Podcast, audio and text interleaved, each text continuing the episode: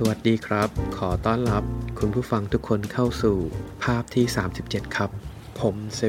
1757 ครับ หรือ 1757 หรือ 17.57 ครับ ก็จริงๆแล้วเนี่ย พอดแคสต์เป็นอะไรที่ผมใฝ่ฝันว่าผมอยากจะทำมาสักพักหนึ่งแล้วครับ ผมก็ได้ลองทำมาแล้วด้วย แต่ว่าตอนนั้นก็ทำในนามของไลแคนอาจจะเฉพาะกลุ่มไปหน่อยสำหรับคนที่ชื่นชอบไลกาแต่ก็ ก็ทำไปแต่ด้วยด้วยเนื่องจากภารกิจอะไรหลาย ๆ อย่าง ความต่อเนื่องมันก็เลยค่อนข้างที่จะขาดหายไป ก็มีประมาณ2 episode ได้พูดคุยกับบุคคลที่น่าสนใจทางด้านถ่ายภาพหลาย ๆ คนเลยครับพอมาปีนี้เนี่ยผมตั้งใจแล้วก็ set goal ไว้ในใจเลยว่ายังไงปีนี้เนี่ยผมต้องมีพอดแคสต์ให้ได้ และผมคิดว่าวันนี้มันถึงเวลาแล้วครับผม 37 ภาพเกินมาจากภาพฟิล์มหนึ่งภาพนะครับ ก็หลังจากถ่ายฟิล์มครบ 36 รูปแล้ว เราก็มาฟังพอดแคสต์ต่อไงก็กลายเป็นภาพที่ 37 นะครับ พื้นที่แห่งนี้นะครับ ผมนะดีไซน์มาให้มันเป็นพื้นที่สำหรับการพูดคุย และแบ่งปัน passion ที่เกี่ยวข้องกับกล้องและการถ่ายภาพนะครับ บางท่านอาจจะชอบกล้องฟิล์มแบบ compact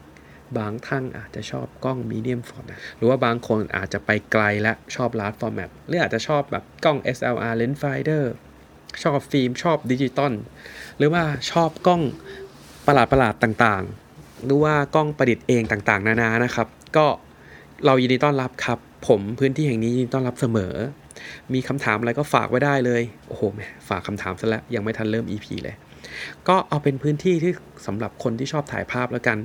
เพราะผมเองก็ชอบการถ่ายภาพมากๆ แล้วก็หลงไหลในกลไกของกล้องมาก ๆ ผมคิดว่าถ้าผมมาชวนทุกคนคุย หรือว่าชวนทุกคนแลกเปลี่ยนหรือว่าชวนทุกคนแบบ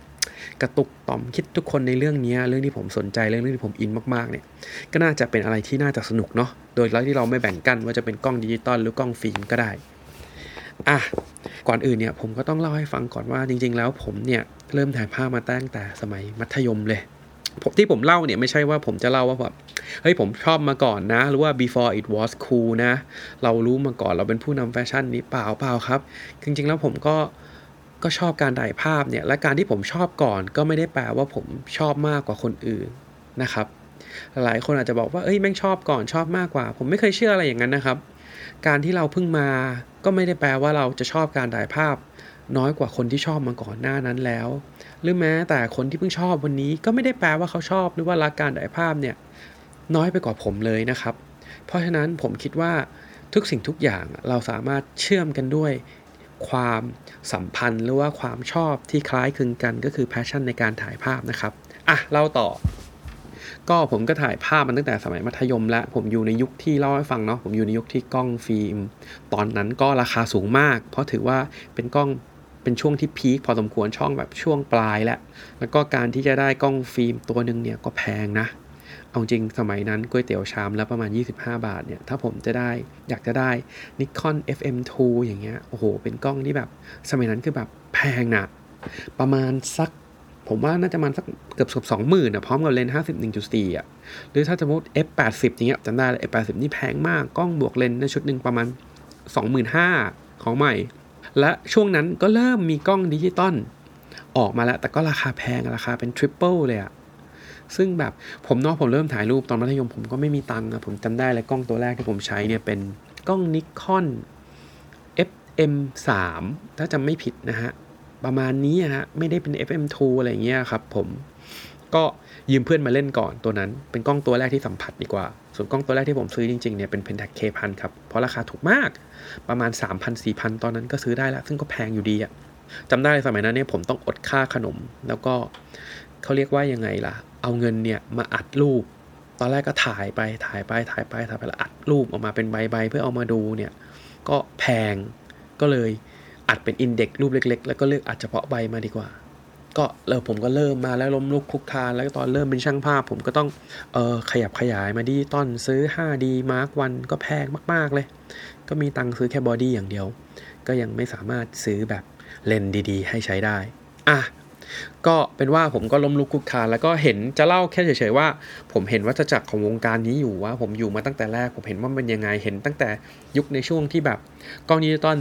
เรียกว่าจะเป็น affordable price หรือว่าราคาที่ เริ่มจับต้องและหาได้แล้ว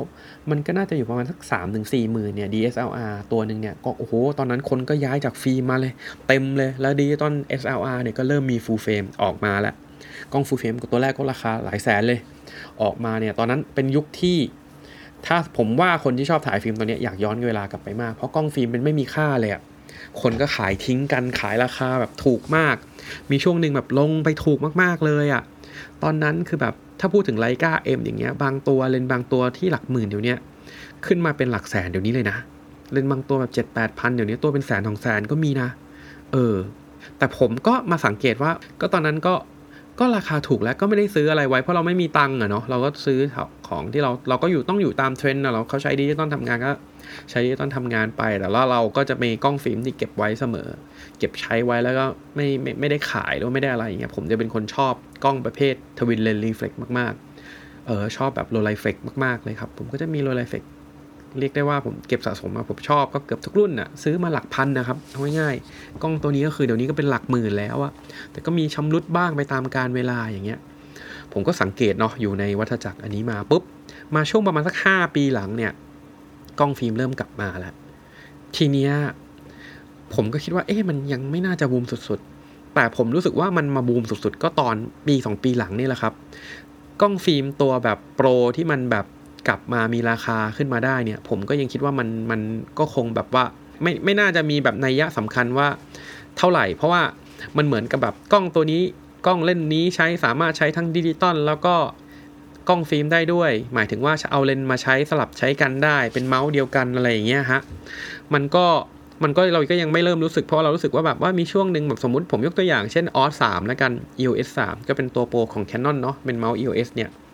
ก็มันเคยลงไปถึงแบบหลักพันสามสี่พันขายทิ้งแบบเป็นขยะ เดี๋ยวนี้มันก็ขึ้นมาสักเจ็ดแปดพันอะไรอย่างเงี้ยพอคนเริ่มกลับมาถ่ายฟิล์มมากขึ้น มันเริ่มจากช่างภาพกลับมาถ่ายฟิล์มมากขึ้น หรือว่า คนที่ทำงานแล้วเบื่อในอุปกรณ์เดิมๆเนี่ยก็กลับมาถ่ายฟิล์มมากขึ้นแต่ผมก็คือถ่ายฟิล์มควบคู่อยู่แล้ว ถ้าใครตามผลงานในเพจผมก็จะรู้ว่าผมก็ถ่ายฟิล์มมาตลอดอยู่แล้วครับควบคู่กับงานดิจิตอลบางประเภท ผมก็ต้องยอมรับ ทุกคนต้องยอมรับว่าดิจิตอลมันมีต้นทุนที่ถูกกว่า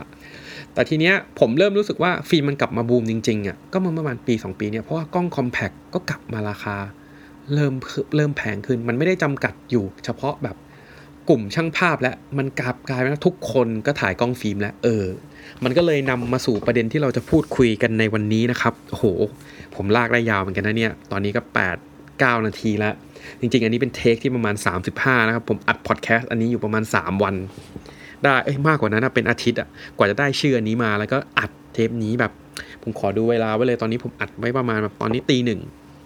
ก็ผมก็นั่งพูดกับไมค์คนเดียวแล้วครับ อะมาถึงประเด็นที่เราจะคุยกันแล้วกัน ประเด็นที่ผมจะชวนคุยก็คือว่าทำไมกล้องฟิล์มถึงกลับมาฮิตขนาดนี้ เออ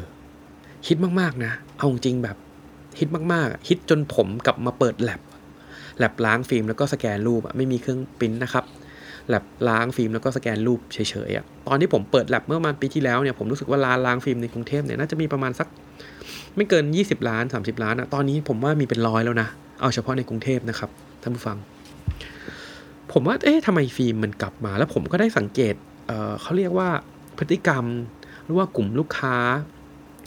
ของคนถ่ายถ่ายฟิล์มเนี่ยหรือว่าคนที่ใช้ฟิล์ม เอ๊ะ มันกลายเป็นกลุ่มคนใหม่เนาะ เป็นเด็กๆเข้ามาเยอะแยะมากมายเลย คนที่มีอายุหน่อยหรือว่าเกิดในยุคฟิล์มจริงก็ไม่ได้กลับมาถ่ายฟิล์มกันหรือว่าไม่ได้กลับมาใช้ฟิล์มกันนะฮะ กลับเป็นเด็กรุ่นใหม่ที่แบบ อยากรู้อยากลองอยากลองฟิล์ม เพราะว่าฟิล์มอาจจะเป็นเรื่องที่แปลกใหม่กับเขาเนาะ ก็ทำไมฟิล์มถึงกลับมา ผมเลยลองวิเคราะห์ดูจากการที่คุยกับลูกค้า แล้วก็จากการที่สอบถามเพื่อนๆหรือว่าพนักงานที่ร้านของผมเองก็ตามว่าเอ๊ะว่าทำไมกลับมาถ่ายฟิล์มเนี่ยมันเกิดอะไรขึ้นทำไมคุณถึงชอบถ่ายฟิล์มเนี่ยผมถามถามนี้เลยว่าทำไมคุณถึงชอบถ่ายฟิล์ม ผมก็เลยวิเคราะห์ออกมาประมาณเป็น 3 ข้อใหญ่ ๆ ข้อแรกเลยที่ผมคิดว่ามีผลมากและทำให้มันกลับมาเป็นกระแส แล้วก็มันบูมมากๆเลยช่วงนี้ก็คือเพราะว่ายุคนี้เรามีโซเชียลมีเดียครับ เรามีอินสตาแกรมครับ ทุกคนรู้แล้วว่าถ่ายภาพแล้วจะเอาไปโชว์หรือว่าจะเอาไปอวดกันที่ไหน หรือว่าจะเอาไปเก็บเป็น memory ที่ไหน มันเป็นสิ่งที่แบบ จะว่ามันเป็นกระแสก็ได้นะครับ แต่มันเป็นสิ่งที่แบบทุกคนจะต้องมีอะเออ เพราะว่ายิ่งพอคนแบบแฮชแท็กว่าถ่ายด้วยกล้องฟิล์มถ่ายด้วยกล้องฟิล์มแล้วแบบ ตอนแรกมันก็เป็นกระแสมันก็เป็นแฟชั่นแหละ แต่มันข้อดีของมันก็คือมันทำให้แบบ คนหลาย ๆ คนที่เพิ่งมาเห็นอะเขาอาจจะชอบเหมือนกันก็ได้ไง ก็ต้องขอบคุณว่ากระแสเหมือนเราเพิ่งฟังเพลงของศิลปินคนนี้ครั้งแรก จริงๆเขามีมานานแล้วแหละ แต่แบบเราไม่มีโอกาสไงพอเรามีโอกาสปุ๊บเฮ้ยเราก็ชอบ ไม่ได้เป็นเรื่องที่ผิดครับเป็นเรื่องที่ดีมากเลย ผมว่านะ กระแสบางทีมันก็ดีนะ มันช่วยแบบเพิ่มประชาชนหรือว่าประชากรที่ชอบอะไรที่เหมือนเหมือนกันอะเอาจริงถ้าพูดถึงการถ่ายภาพด้วยฟิล์มมันก็ผลักดันวงการอยู่นะเพราะว่าเราก็ได้รับพลังมากขึ้น มีคนเข้ามาชอบมากขึ้นมีโลกมาแชร์ passion มากขึ้น มันก็สนุก ทีเนี้ยพอทุกคนเริ่มถ่ายเริ่มถ่ายลงอินสตาแกรมกัน อะคนนั้นคนนี้คนนี้อะคนนั้นก็อยากมีบ้าง ราคากล้องก็เลยอดีดดีดีดีดีขึ้นไปเลยหนึ่งถ้าผมพูดตรงๆแล้วก็คือเพราะว่าโซเชียลมีเดียเนี่ย มันกลับมาอินสตาแกรมต้องมีภาพโพสต์ในอินสตาแกรมเป็นรูปฟิล์มอะไรอย่างเงี้ย เป็น film feed มีมี film feed กันเลยทีเดียว แล้วมันไม่ได้เป็นประเทศเราไงมันมากันทั้งโลกเลยทีเนี้ยโลกเรามันแบบ globalization มาก ๆ เลย มันเชื่อมติดกันแค่แบบแค่ปลายคลิก ศิลปินคนนั้นดาราคนนั้นพกกล้องเอาง่ายๆลิซ่าจับกล้องตัวไหนก็แบบขอโทษนะครับคุณน้องลิซ่าคุณน้องลิซ่าถือกล้องตัวไหนก็ ราคาก็ไปหมดเลย แต่จริงแล้วก็คือแบบเขาอาจจะไม่เคยเห็นกล้องประเภทนี้มาก่อนพอเห็นคุณลิซ่าถือเอ้ยสวยดี ก็เลยแบบอยากมีบ้าง พอมีแล้วแบบเฮ้ยแม่ยิ่งชอบเลย เออ ก็เลยต้องขอบคุณโซเชียลมีเดียนะครับ ที่มันผลักดันให้ฟิล์มเนี่ยกลับมาอีกครั้งหนึ่งแล้วมันกลับมาได้ยังไง หลาย ๆ คนอาจจะชอบ เพราะว่าเอาเป็น prop บ้างอะพูดตรงๆ เป็น character บ้างแหละแต่ผมคิดว่าถ้าทุกคนได้ถ่าย ทุกคนจะหลงเสน่ห์ของมัน เพราะกล้องฟิล์มแต่ละตัวเนี่ยมี character ครับ เออ มี character แล้วก็มีสไตล์ภาพที่ไม่เหมือนกัน และที่สำคัญนะครับ มันยิ่งสนุกเข้าไปอีก พอกล้องฟิล์มของเราเนี่ยเราใส่ฟิล์มตัวนี้ อัดออกมาเป็นสีนี้ ถ่ายออกมาเป็นสีนี้ เปลี่ยนฟิล์มไป เออ มัน customize ได้เยอะเว้ย เออ พอเราเปลี่ยนฟิล์มมันก็แบบเมนูเมนี้เมนั้นมันมีอะไรให้เล่นเยอะ แล้วกระบวนการของมันก็ช่างน่ารักเหลือเกินพอถ่ายเสร็จปุ๊บต้องเอาฟิล์มไปล้าง พอเอาฟิล์มไปล้างเสร็จปุ๊บรอล้างล้างส่งสแกนมาให้อัปโหลดขึ้น Google Drive แล้วอัปโหลดจาก Google Drive เนี่ยโหลดลงมาเก็บในมือถือแล้วก็โพสต์เออมันดูเป็นอะไรที่ได้ยากนะแล้วมันก็มีแบบกระบวนการมันที่ค่อนข้างน่ารัก ถึงแม้ว่าเราจะเสียสตังค์ค่อนข้างพอสมควรในการถ่ายภาพด้วยฟิล์มเนี่ยมันก็เลยเป็นเสน่ห์ที่แบบทำให้คนตกหลุมรัก นะผมคิดว่าตกหลุมรัก ผมคิดว่าเริ่มแรกตกหลุมรักเนี่ยเพราะว่าสีแน่นอน สีของกล้องฟิล์มเนี่ยผมว่าคิดว่ายาก ขนาดตัวผมเองเนี่ยผมว่าผมก็เป็นนักเลียนแบบสีฟิล์มได้ได้ดีนะ แต่บางทีผมก็รู้สึกว่าแบบฟิล์มแม่งสวยกว่าว่ะ แล้วบางทีผมรู้สึกว่าผมไม่อยากเสียเวลา ผมถ่ายฟิล์มแล้วผมก็ไม่ต้องแต่งรูปแล้วว่าเอาจริงผมถ่ายฟิล์มแล้วผมก็ไม่ค่อยแต่งแล้วนะ ผมก็ปล่อยให้มันไป การถ่ายฟิล์มแล้วไม่ต้องแต่งเนี่ย มันก็เลยเข้ามาสู่เหตุผลเป็นข้อที่ 2 ก็คือการเบื่อกล้องดิจิตอลละ เบื่ออะไรที่มันแบบเดิมๆเราพยายามหาอะไรแปลกใหม่ ในอดีตที่ที่แบบเอ้ยแปลกๆที่คนแบบไม่เคยใช้กันกล้องฟิล์มก็เป็นหนึ่งในนั้นนะครับ เพราะว่าเออมันค่อนข้างจะ unique สีมันค่อนข้างจะแบบแปลก แล้วเราก็เบื่อในความสมบูรณ์แบบของกล้องดิจิตอลแหละถ่ายกับมือถือมันง่ายเกิน เอาฟิล์มดีกว่า เออ เนี่ย แล้วมันก็เป็นข้อหนึ่งเลยครับ ที่ผมคิดว่ามันทำให้การถ่ายภาพด้วยฟิล์มเนี่ยมีเสน่ห์ ซึ่งข้อนี้เองครับ ความเบื่อเนี่ยมันรวมถึงแบบการโหยหาอดีต มันผนึกเข้ากันเลยข้อนี้ผมคิดว่ามันก็เป็นการย้อนกลับไปหาอดีตโหยหาอดีตแบบอยากได้อะไรแบบเก่าๆฟีลลิ่งแบบเก่าๆอยากรู้ว่าคนสมัยก่อนเป็นยังไง ก็คือมันเบื่อปัจจุบันแล้วว่ามันเบื่อโลกที่ทุกอย่างแม่งเร็วหมดแล้วและอย่างหนึ่งที่ผมค้นพบจากการถ่ายกล้องฟิล์มนะครับคือเราจะมีสมาธิมากขึ้น เพราะว่าเวลาเราถ่ายหนึ่งรูปมันต้องคิด เพราะมันเป็นเงินเป็นทองหมดเนาะเราจะมายิงเล่นยิงสุ่มสี่สุ่มห้าไม่ได้ แต่ถามว่าผมยิงรัวไหมยิงรัวครับ แต่ว่าเราก็คิดหนึ่งอย่างน้อยเราคิดแล้วแหละว่าตอนเราเลือกฟิล์มเราใช้ฟิล์มอะไร มันมีให้เราได้คิดมากขึ้น พอมันมีอะไรให้เราทำมากขึ้นมันเลยเพิ่มกิมมิคสำหรับการถ่ายภาพครับการถ่ายภาพฟิล์มมันก็เลยกลับมาฮิต อันนี้ผมไม่ได้วิเคราะห์แบบจริงจังเนาะยังเราเราแค่รู้สึกว่าแบบ อยากให้คนที่ไม่เข้าใจได้รับ ได้ได้ลองเข้าใจดูหรือว่าใครที่ไม่เคยถ่ายภาพด้วยฟิล์มอาจจะลองฟังดูแล้วเอ้ยสนใจอยากจะลองบ้างก็ลองหากล้องมาลองถ่ายดูนะครับ ไม่ได้เป็นการป้ายยาใดๆทั้งสิ้นเลย แต่ก็เอาลักษณะในการเล่าให้ฟังมากกว่า จริง ๆ มันก็คือสิ่งแปลกใหม่ของคนยุคนี้ แต่ว่ามันก็เป็นของเก่าของคนยุคนู้นผมเนี่ยยังเกิดทันยุคเทปเลย ยุคที่ต้องมานั่งกอกอกอแล้วต้องใช้แบบดินสอแบบหมุนหมุนหมุนสอดสอดไปแล้วก็ฟังไปฟังมาแล้วเทปยืดอะไรเงี้ยมันก็เราก็มองว่ามันเป็นเสน่ห์ของมันน่ะ เนาะเหมือนผมเองผมก็รูปชอบรูปภาพที่มันมีตำหนิ เพราะภาพที่มันมีตำหนินี่แหละ มันทำให้ทุกสิ่งทุกอย่างมันดู unique ขึ้นครับ และสุดท้ายท้ายประการทั้งปวงจริงมันมีเหตุผลเยอะเนาะแต่แบบผมเลือกมาข้อใหญ่ข้อนี้ผมคิดว่ามัน impact มากจนผมต้องหยิบมาพูดอะจริงๆ มันก็แบบมันก็มีแบบบางคนได้กล้องฟิล์มเพราะมันถูกกล้องดิจิตอลด้วย เอาจริงๆ ทุกวันนี้กล้องฟิล์มก็ถูกกล้องดิจิตอลนะแล้วคนเริ่มยอมรับได้บางทีมันเอาไปใช้งานได้ทำมาหากินได้เลยนะ ถ่ายด้วยกล้องฟิล์มเนี่ยอะมา ข้อนี้แล้วกันนะครับ ผมคิดว่าแบบน่าจะเป็นข้อที่โดนใจแล้วก็เป็นข้อที่โดนใจผมมาก ๆ เลย ลองสำหรับคนที่ถ่ายมันเหมาะสำหรับคนที่ถ่ายรูปกล้องฟิล์มเนาะสำหรับคนที่ถ่ายอยู่แล้วอะ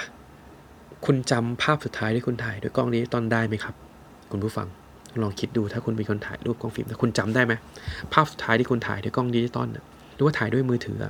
บางทีเราก็ขับคลายขับคลาเนาะเอ๊เราถ่ายภาพสุดท้ายเนี่ยมันเป็นยังไงครับ แต่คุณจำฟิล์มม้วนสุดท้ายที่คุณไปส่งล้างได้ไหม เออคุณจำได้นะ คุณจำภาพในม้วนสุดท้ายได้ไหมจำได้ บางคนจำได้แม้กระทั่งรูปสุดท้ายอะที่ถ่ายด้วยกล้องฟิล์มมันเป็นรูปยังไง